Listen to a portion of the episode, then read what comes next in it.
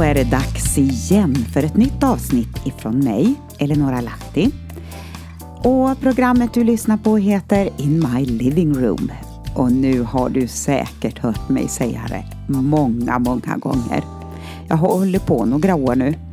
Eh, och en del har lyssnat ofta och andra är kanske nya lyssnare. Och ni ska känna er jättevälkomna i mitt levande rum, In My Living Room. Välkommen!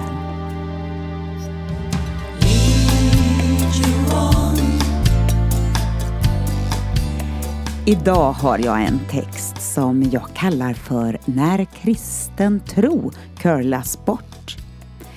Och eh, ja, det här ordet att eh, man curlar någon, det är ju lite granna bland ungdomar att man liksom håller på och skjutsar dem och grejer och håller på och ställer upp hela tiden, lite väl mycket. Kanske omsorgen omtanken har gått lite, lite för långt och man känner att mm, man kanske blir lite utnyttjad. Mm -hmm. Men eh, vi ska se var vi hamnar någonstans i den här texten. För eh, det är lite andra tankar som kommer nu. Välkommen och häng på nu! Ja, så mycket som ändras, förändras, läggs till, tas bort, tittas på och bortförklaras. Ja, man kan verkligen undra, vart är vi på väg? Och jag lyssnar på en sång från 80-talet och tar sig tanken och upplevelsen tillbaks i tiden. En tid där kyrkan hade sina olika inriktningar men ändå kunde man känna att vi hörde ihop. Men nu, nu krackelerar det och sprickorna ska antingen försöka döljas eller så är det detta som utnyttjas för att utvecklingen ska gå fortare för något helt annat ska utformas för framtiden. Det är kanske så mycket annat som nu ska rymmas i det som en gång var Guds hus och Guds församling. Men man kan aldrig lura Gud eller göra om evangeliet. Det är som det alltid har varit och inte en enda prick ska få tas bort. Så är det. Kanske obekvämt, gammalmodigt, men det som är sant. Vi lever i en tid när omvärlden och tidsandan vill diktera våra ställningstaganden och vår tro. Men politisk korrekthet och åsiktskorridorer kan aldrig vara det som definierar Guds ord. Det som Gud har sagt, det har han sagt. Det som är avgörande för oss, det är om Gud är med oss. Är det någon gång vi måste tala i klartext är det nu. Det curlas och lullas på alldeles för mycket i kyrkans värld just nu. Vi har ett samhälle som håller på att slitas isär. Ett världspolitiskt och ekonomiskt system som nu kör helt obehindrat framåt med sin agenda i full kraft. Och församlingen har precis kommit på att det är ganska bekvämt att få en hel ledig helg där man kan göra precis vad man vill.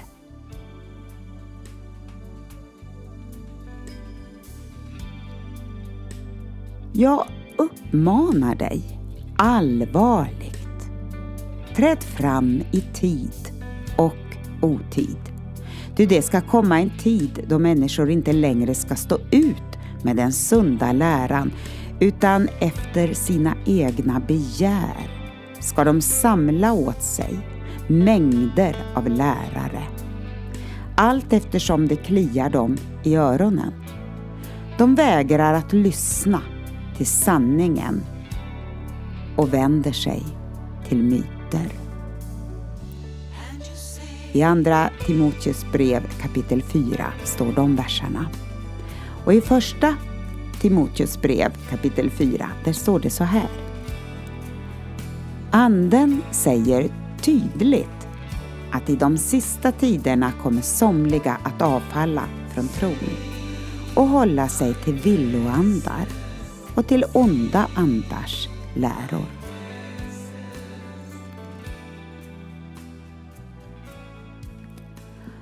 Problemet som jag ser det, det är att syndabegreppet har reducerats bort och nu ska det vara varmt, trevligt, bekvämt och mysigt.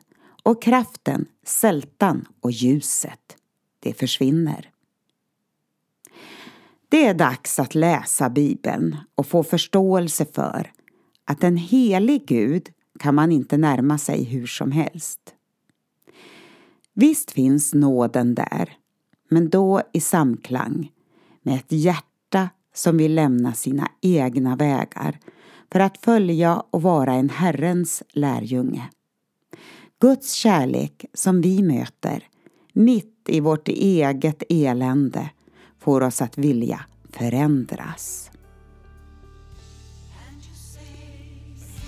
I Första Thessalonikerbrevet 1 står det vi har inte heller strävat efter att bli ärade av människor, vare sig av er eller av andra.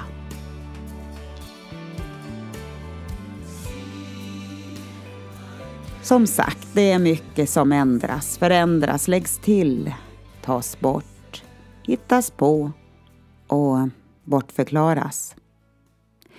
Men det som är avgörande för oss är, vad var det jag, jag sa tidigare? Jo, det som är avgörande för oss är om Gud är med oss.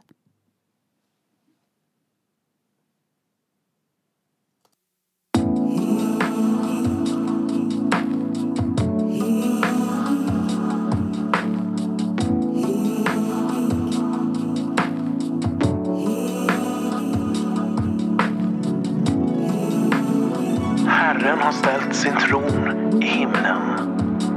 Hans konungavälde omfattar allt.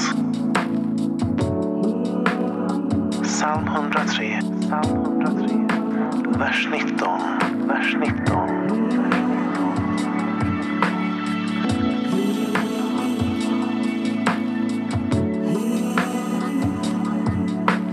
Herren har ställt sin tron